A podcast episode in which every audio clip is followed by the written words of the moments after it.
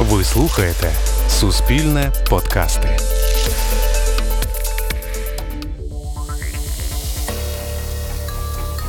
У нашій попередній серії ми розповідали про дівчину Сніжану, яка є наймолодшою довічницею в Україні. Сніжану засудили за подвійне вбивство своїх рідних дядька і тітки, які були їй за батьків. Дружна сім'я, дівчинка завжди добре вчилася. Так описували Сніжану та її сім'ю сусіди й знайомі. Того, що сталося, ніхто не очікував. Як і сама Сніжана, вона до сьогодні намагається оскаржити вирок.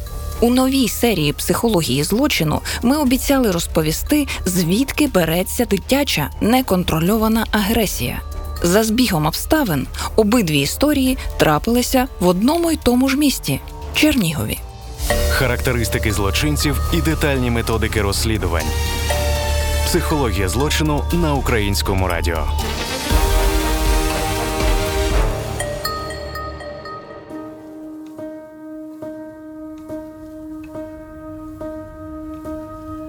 Про це забути неможливо. Хоч це було, було рік, два, три, чотири, хоч можливо й десять пройде, але це не забудеться. Пані Валентина з Чернігова ніколи не забуде історію, що сталося з її донькою, школяркою Поліною Малоштан. У 2017 році країну облетіло жахливе відео. Зо два десятки людей знімають на свої телефони, як кілька дівчат-підлітків тягають за волосся іншу дівчину та б'ють її ногами. При нанесенні ударів юрба задоволено вигукує щось на кшталт Давай, давай, бий ще.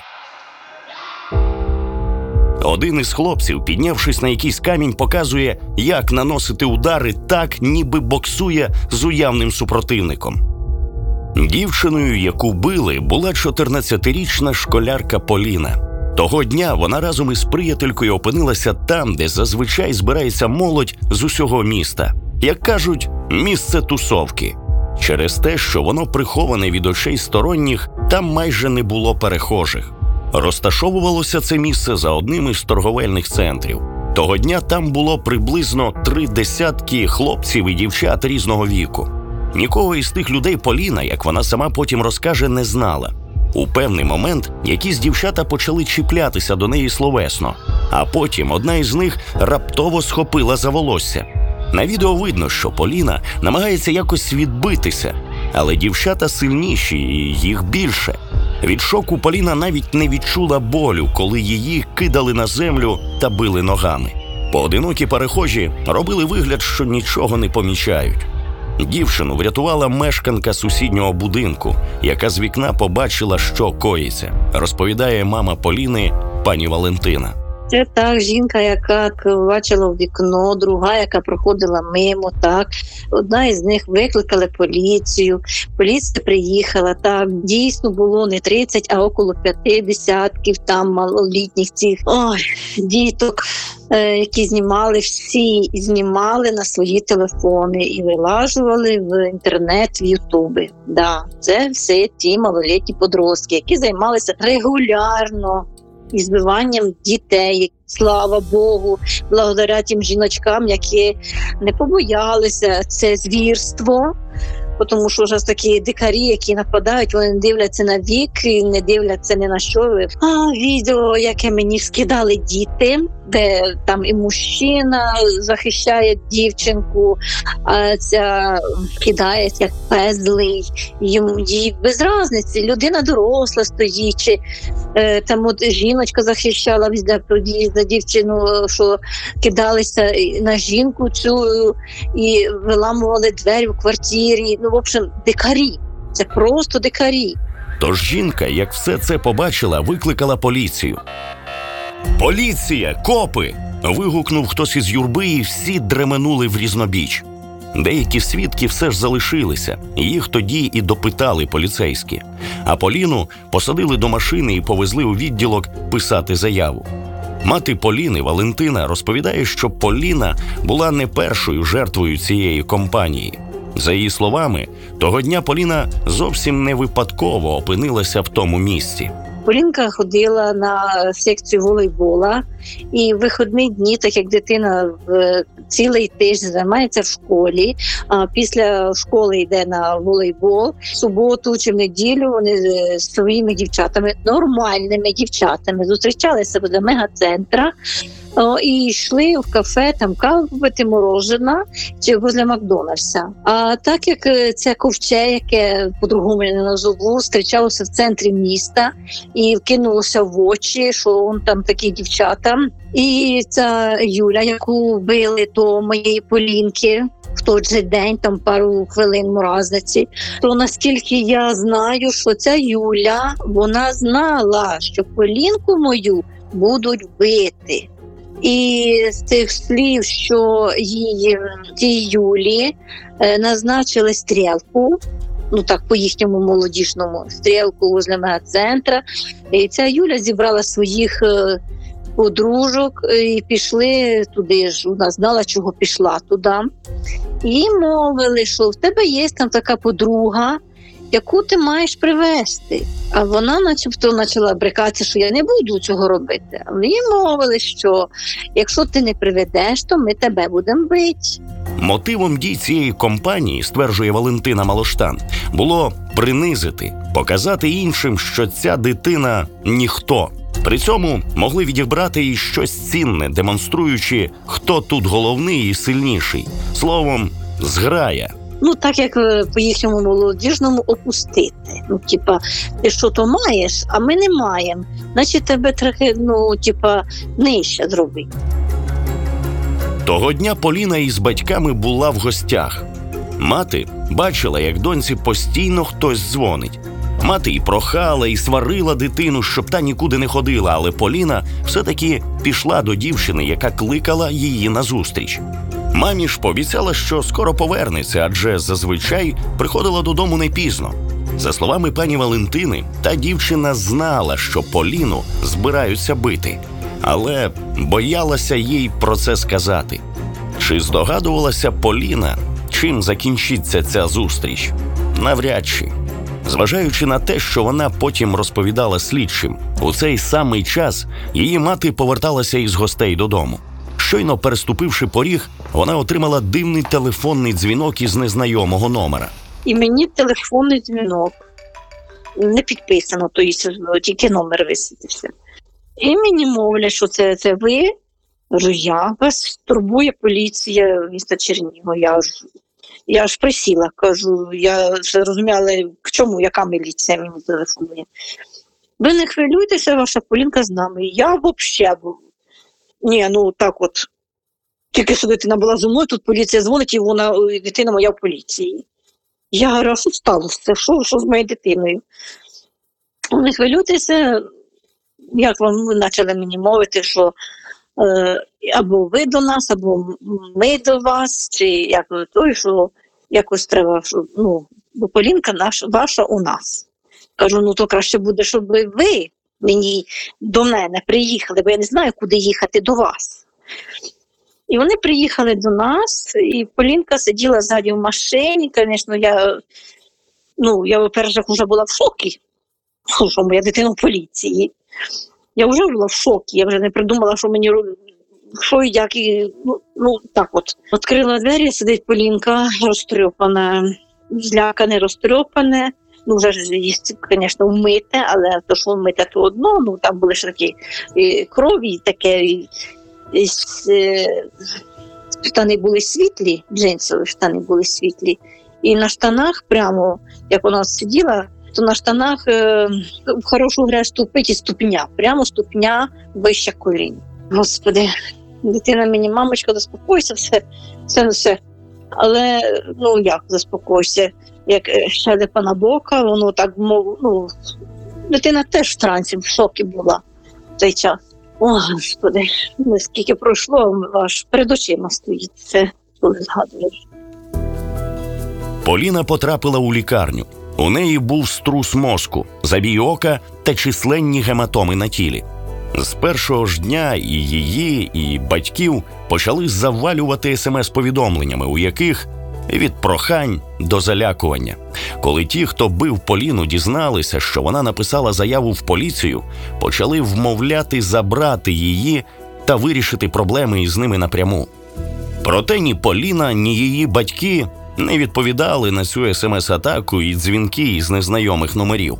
Поліція відкрила кримінальну справу. Деталі розслідування цієї історії розповідає прокурор Чернігівської окружної прокуратури Ігор Савицький.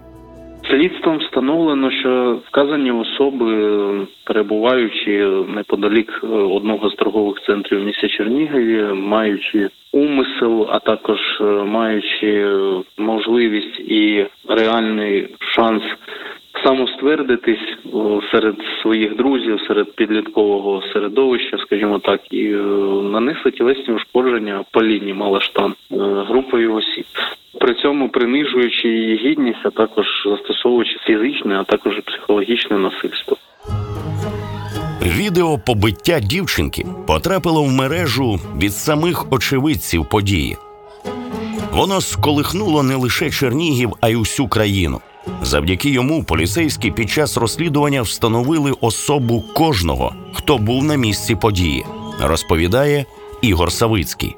Значить, під час е, вчинення вказаних дій, під час вчинення злочину, однією з осіб, е, які були присутні там, не обвинуваченою, а просто особа, яка перебувала неподалік, здійснювався відеозапис вказаних е, дій. І шляхом перегляду відеозапису і подальшим оперативним шляхом було встановлено кожну з осіб, яка перебувала неподалік місця вчинення злочину. Таким чином було встановлено всі свідки, які перебували і які бачили саме факт вчинення кримінального правопорушення.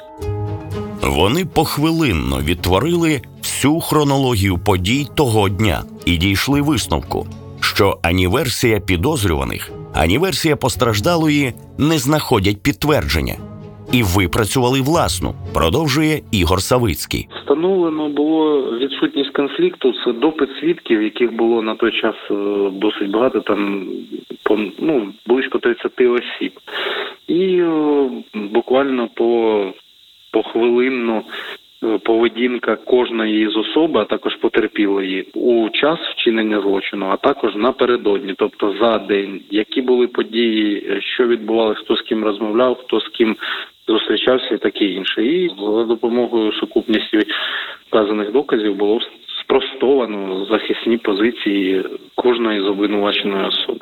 Обвинувачені повідомляли те, що Напередодні злочину, тобто за день до вчинення злочину, потерпіла, відпочивала в компанії е, друзів, серед яких був хлопець однієї з е, обвинувачених, і е, враховуючи те, що одна з обвинувачених, скажімо так, приревнувала потерпілу до свого хлопця, у них виник е, якоби на цьому ґрунті конфлікт, і цей же конфлікт він у подальшому продовжився на наступний день, що і стало причиною побиття її. Це зі слів е, обвинувачених. Однак е, слідством було встановлено, що жодних конфліктів напередодні у потерпілої з жодною з особою не було, і е, це й було підставою, скажімо, не довіряти і визнати показання. Обвинувачених як таких, що надаються з метою уникнення кримінальної відповідальності. Поліна ж стверджувала, що людей, які на неї напали, вона раніше ніколи не бачила. Дівчина розповіла поліцейським, що ті, хто на неї напав, нібито хотіли відібрати у неї особисті речі. Про те, що ці люди раніше вже принижували її, вона не згадувала. Поліна говорила взагалі е, про те, що на неї був здійснений напад з метою заволодіння майном її а саме мобільним телефоном. Однак е, ця її версія також була спростована у ході досудового розслідування, оскільки жоден зі свідків, а також е, ті матеріали, в тому числі відеозаписи, не підтверджують е, нападу з метою заволодіння майном, а підтверджують конкретно хуліганські дії по відношенню до потерпілої. Поліцейські розслідували справу майже три місяці, а тоді передали справу до суду. Серед обвинувачених шестеро осіб. Справа була вкрай резонансною. Таких випадків із нечуваною дитячою жорстокістю, за словами прокурора Ігоря Савицького, у Чернігові доти не було. Ви розумієте, тут е, саме ось е, виняткова ця, як ви виразили, жорстокість, винятковий цинізм і е, зневага до дітей це більш ну одиничні випадки. Так, звісно, є е, випадки, коли діти між собою б'ються. Однак е, так, щоб велика кількість осіб лупцювала одну дитину, такого ну майже немає. Це був один випадок, який був кричущий і потребував негайного реагування правоохоронних органів. Серед нападників четверо були неповнолітніми: одна малолітня та одна доросла дівчина. Наймолодшій 13 років, найстаршій 18. Усім висунули обвинувачення за частиною 2 статті 196 Кримінального кодексу України хуліганство, вчинене групою осіб. Найважче покарання за цією статтею позбавлення волі на строк до 4 років. Насправді слідчі тоді чітко встановили саме булінг, а не просто хуліганство. Але такого визначення злочину на законодавчому рівні тоді не було. Розповідає прокурор Ігор Савицький. Так, звісно, цей вказаний злочин він вчинений майже всі елементи булінгу присутні у вказаному злочині. Однак такої кваліфікації, як булінга, немає, тому кваліфікували саме за тими статтями кримінального кодексу, які передбачають ті діяння і покарання за ті діяння, які було вчинено неповнолітніми особами щодо потерпілих. Слово булінг має англійське походження від слова, яке в перекладі означає хуліган, забіяка. Під булінгом слід розуміти цькування. Пізніше це поняття ввели на законодавчому рівні. Явище пов'язують саме з навчальним процесом, зі школярами або ж студентами, з дітьми та підлітками. Типовими ознаками булінгу вважають систематичність цькування фізичного або психологічного, наявність сторін, кривдник і потерпілий, а також спостерігачів, наслідки у вигляді психічної або ж фізичної шкоди, приниження, страху, тривоги, підпорядкування потерпілого інтересам кривдника або ж спричинення соціальної ізоляції потерпілого. Деякі з перелічених ознак були і в цьому злочині. Слідчим вдалося встановити, що з Поліни знущалися заради розваги та отримання задоволення від знущання. Це вдалося довести у судовому процесі, розповідає прокурор Ігор Савицький. Мотивація осіб це розвага, самоствердження серед однолітків, приниження особи з метою показати свою перевагу над нею. Ось це було те, що було встановлено і під час досудового розслідування, і підтверджено матеріалами в суді, і е, зазначено у обвинувальному вироку суду. Тобто мети як такої взагалі мети не було. Це було, скажімо, розвага, яка переросла в нанесення тілесних ушкоджень, приниження і презирливе ставлення до потерпілого, а також норм суспільної моральної благопристойності, моральності і тому подібне. Під час слідства також з'ясувалося, що Поліна була не єдиною жертвою цієї компанії. Того дня вони побили ще кількох осіб, що згодом встановили правоохоронці. Батьки обвинувачених пропонували перемовини батькам Поліни. Проте потерпіла із батьками вирішила з'ясувати все тільки через суд. Адвокати обвинувачених домоглися, щоби справу слухали в закритому режимі, апелюючи до того, що серед них є діти. Свою вину в суді обвинувачені не визнали. Підлітки, які юрбою влаштували для себе жахливу виставу із побиттям, знали одне одного, а деякі вчилися разом. Їхні батьки звичайні люди, каже прокурор у справі. Вони не були друзями близькими, однак вони були е, наглядно знайомі між собою і відпочивали вони з різних шкіл. Однак е, це місце, де відпочивала дуже велика кількість молоді з усього міста Чернігова, в тому числі і потерпіла і обвинувачені.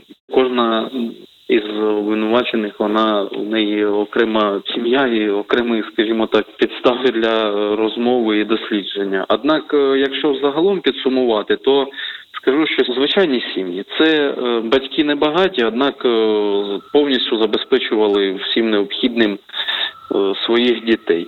І батьки досить ну нормальні. Не скажу, що вони там якісь не з неблагополучних сімей, однак батьки добре забезпечували і виховували своїх дітей. Що призвело до такого? Ну напевно, відсутність е, належного контролю за поведінкою у вільний час. неповнолітніх, оскільки відпочивають, батьки не цікавилися, де відпочивають діти, чим вони займаються, як вони проводять вільний час. Е, Батьки не знають друзів своїх дітей. Тому я думаю, що це і було причиною або передумовою до вчинення вказаного кримінального правопорушення. Судовий процес тягнувся три роки. Зокрема, і через те, що свідки часто не з'являлися до суду. Суддя навіть погрожував штрафами. Але далі розмов справа не йшла. З 32 свідків опитали приблизно 8. Це тільки ті, які стояли у колі, і особи, яких встановили слідчі. Але їхні покази збігалися не в усьому. Прокурор Ігор Савицький пояснює це віковими особливостями свідків. Покази свідків, е, скажімо так, кожен з вказаних свідків є був неповнолітньою особою на момент вчинення вказаного кримінального правопорушення. І е, особи неповнолітні вони кожен сприймає по-своєму будь-яку ситуацію в житті. І тому так, щоб повністю однакові показання, то такого не було. Однак е, щодо фактичних обставин вчинення кримінального правопорушення, це саме й кількість осіб, які наносили тілесні ушкодження, обставини нанесення цих тілесних ушкоджень, а також те, що говорили і про що спілкувалися обвинувачені та потерпіла під час е, вчинення кримінального правопорушення, воно збігалося у світі. У лютому 2021 року Деснянський районний суд Чернігова оголосив вирок шістьом обвинуваченим. Те обвинувачення, яке висунули слідчі на досудовому розслідуванні, повністю знайшло своє підтвердження в суді. Вчинення хуліганських дій за попередньою змовою групою осіб із нанесенням тілесних ушкоджень потерпілій. Головну нападницю засудили до трьох років позбавлення волі із випробувальним терміном два роки. Ще чотирьох обвинувачених до двох років позбавлення волі із випробувальним терміном в один рік. І одну обвинувачену, яка брала участь у побитті, будучи ще неповнолітньою, передали під нагляд матері до 18 років. Обидві сторони, потерпіла та обвинувачені, вироком суду були незадоволені. Поліна Малоштам та її адвокат вважали вирок за м'яким, а тому подали апеляцію до суду. Адвокат Поліни Сергій Нестеренко наполягав, що з самого початку була неправильна кваліфікація справи. На його думку, відсутній склад злочину хуліганських дій. Натомість був розбійний напад, катування. Адже Поліна ще на початку заявляла про те, що мотивом, окрім усього, було викрадення її телефону. Утім, слідство очевидно не підтвердило цієї версії. А вирок прокурор у справі Ігор Савицький м'яким зовсім не вважає, адже це перший злочин обвинувачених. Вони заслуговують на шанс виправитися, говорить він. Я не вважаю, що вирок м'який, оскільки ми повинні враховувати вимоги законодавства при призначенні покарання для неповнолітніх, а також вимоги законодавства, які передбачають в свою чергу і дослідження відомостей про особу, і про її е, життя до вчинення злочину, і її поведінку після вчинення злочину, до винесення вироку.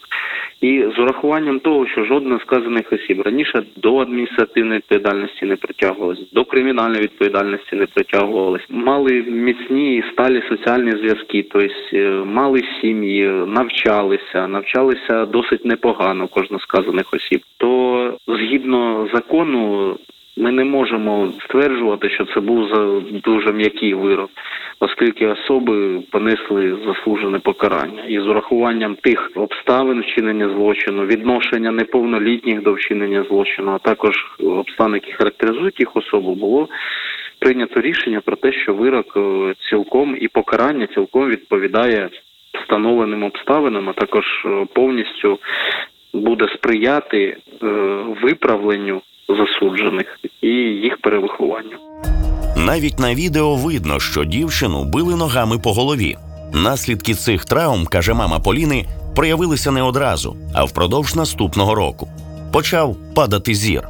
Медики рекомендували робити операцію, але наслідки фізичних травм зовсім не все, що відчула на собі вся ця родина. Продовжує мама Поліни Валентина. Коли дитина вільно ходила е, займатися і займалася активно, а після цього всього дитина жахається, і коли стовпотворення, багато дітей, то все, то дитина замикається і зразу страх перед очима, що зараз будуть її бити, то як, як ви гадаєте? Після цього інциденту батьки проводжають Поліну на спортивну секцію, і навіть тренер Поліни зголосилася проводжати її до самого дому. Втім, траплялися випадки, які неможливо було передбачити. Продовжує пані Валентина. І було таке, що я вдома, Полінка мені телефонує, а телефон ну, не десь рабато, чи связь така, чи Бог його знає. І вона каже: Мама, ти розумієш, що я доходжу додому, а мене чекають. Я тебе набираю, а в тебе немає зв'язі. Я бігом бігу, а вони кричать за мною слідом, біжать. Вони хотіли поговорити з мною. Поговорити вони вже раз поговорили, що знає вся Україна. О, І прибігає, вона каже, мама, от связь така, ну що з телефоном, я тобі дзвоню, немає зв'язі. Мене могло б вже й не бути. Ну, це ужас, це жахіття. Таке пережити, це не доведи Господи. І так як ви мовите про те, що там люди будуть слухати, так, але люди у нас е, так якось затуркали, що не кажіть, не ходіть, не, не треба нікого боятися.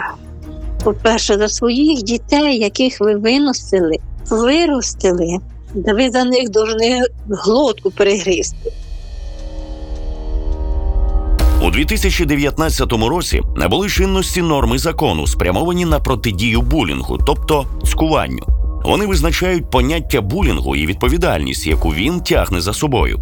До речі, він може проявлятися не лише у вигляді нанесення побоїв. Серед видів булінгу виокремлюють також психологічний, економічний, сексуальний і кібербулінг. Від звичайної сутички булінг відрізняється повторюваністю дій, а ще він відбувається між учасниками освітнього процесу. Наприклад, якщо однолітки на чолі із булером регулярно насміхаються, принижують, ховають або кидають речі дитини, штовхають, не вперше нецензурно обзивають і б'ють, викладають у соцмережі непристойні чи відфотошоплені знімки дитини, тут сумнівів у правоохоронців не буде. У своїй версії Поліна стверджувала, що нікого із нападників не знає. Втім, нападники знали одне одного і вчилися разом. Окрім того, серед юрби був хлопець зі спортивної секції Поліни, який не вступився за неї і споглядав разом із іншими за побиттям. Ця ситуація містить у собі і ознаки неконтрольованої агресії з боку дітей, і ознаки булінгу. Про природу виникнення та прояву булінгу розмірковує психологиня Марія Тищенко.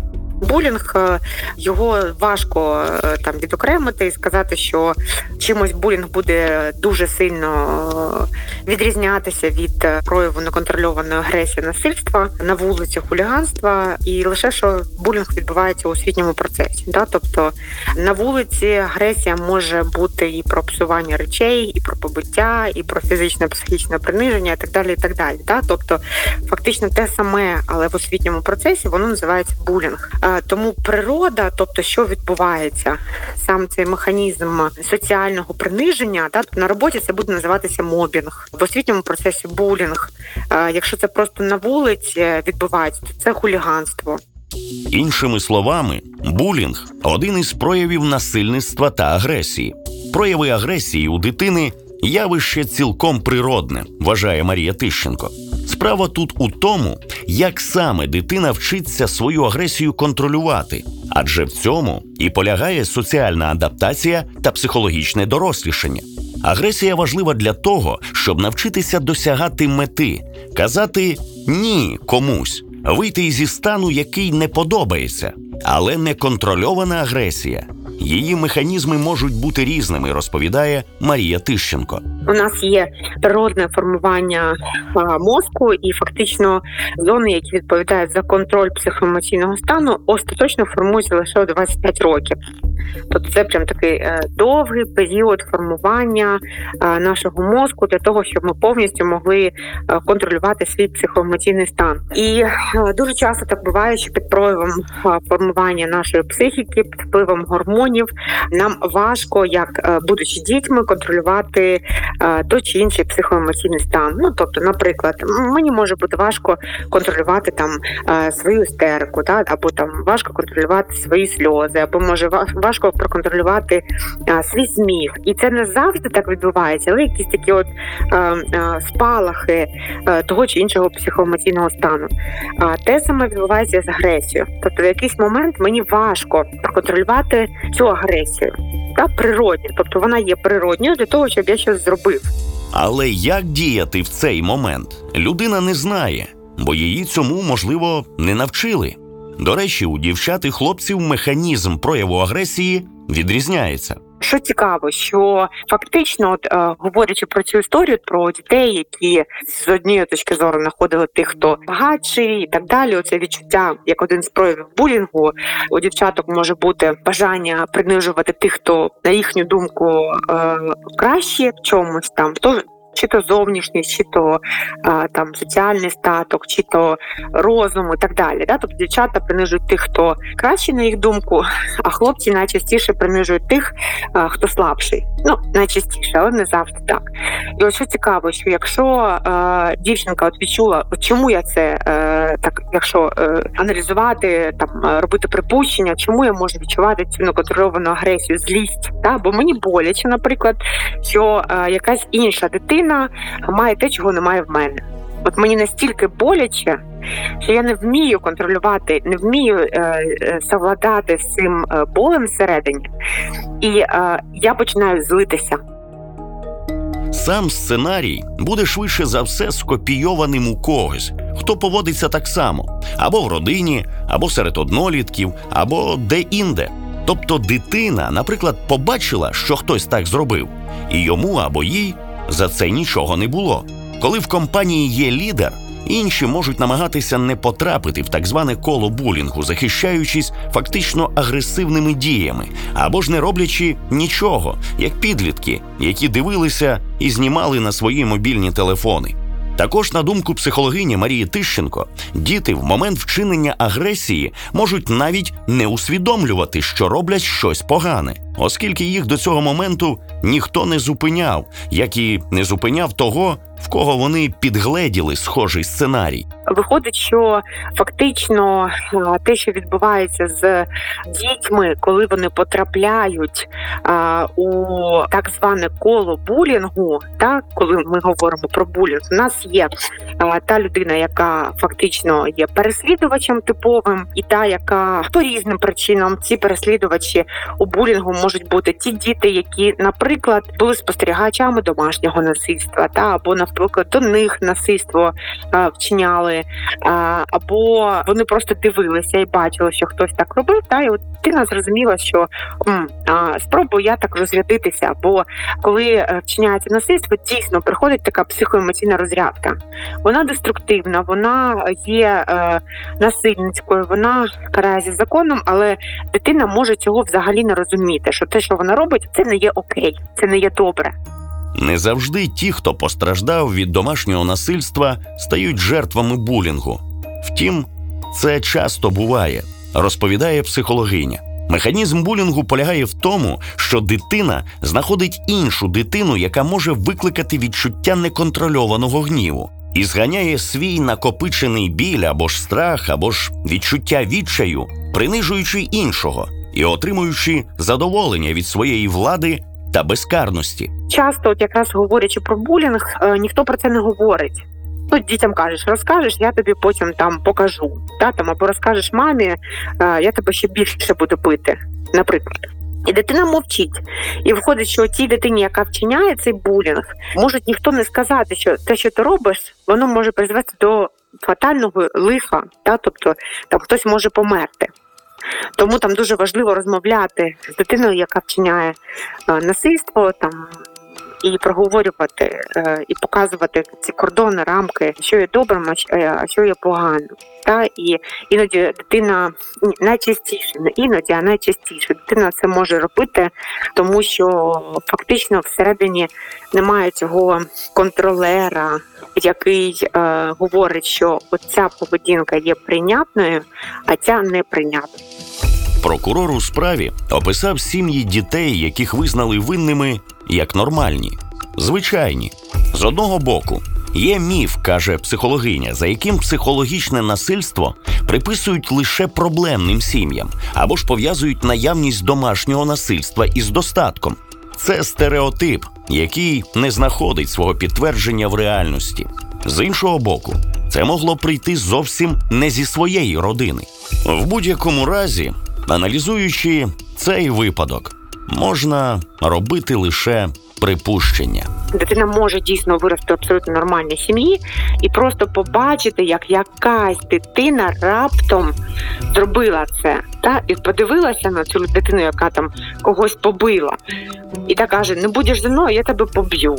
А у дитини нема культури довіри до батьків, до якої можна е, як довірливе коло прийти і розповісти про свої почуття і так далі. Та? І тому дитина у цьому страху, як спостерігач і наслідувач, вона примикає до цього переслідувача, який вчиняє безпосередньо там булінг або а, насильство, або домашнє, або там хуліганство, якщо говорити без прив'язки к освітньому процесу. За статистикою, на яку посилається психологиня Марія Тищенко, 90% дітей, лише уявіть, 9 із 10 дітей є постраждалими від різних видів насильства, в першу чергу психологічного, але присутні всі його види. У цій історії, як і в попередній, сім'ї дітей описують як дружні і безпроблемні. Але як в цій, так і в попередній серії бачимо у дітей явну неконтрольовану агресію. Що ж, принаймні ми спробували пояснити в цій серії, звідки вона береться. Невмінням контролювати агресію пояснюється багато інших речей у дорослому житті. А вже в наступній серії психології злочину слухайте історію про розслідування злочину, скоєного щодо дитини. Це був подкаст Психологія злочину. Слухайте нас на Google Podcast, Apple Podcast, SoundCloud та інших зручних для вас подкаст-платформах. Ви також можете слухати нас на українському радіо. Частоти шукайте на ukr.radio. Над проєктом працювали ведучий Ігор Козак, саунд-дизайнер Олексій Нежиков, сценаристка та продюсерка Марія Лебедєва, звукорежисери Оксана Шевчук та Оксана Петрова.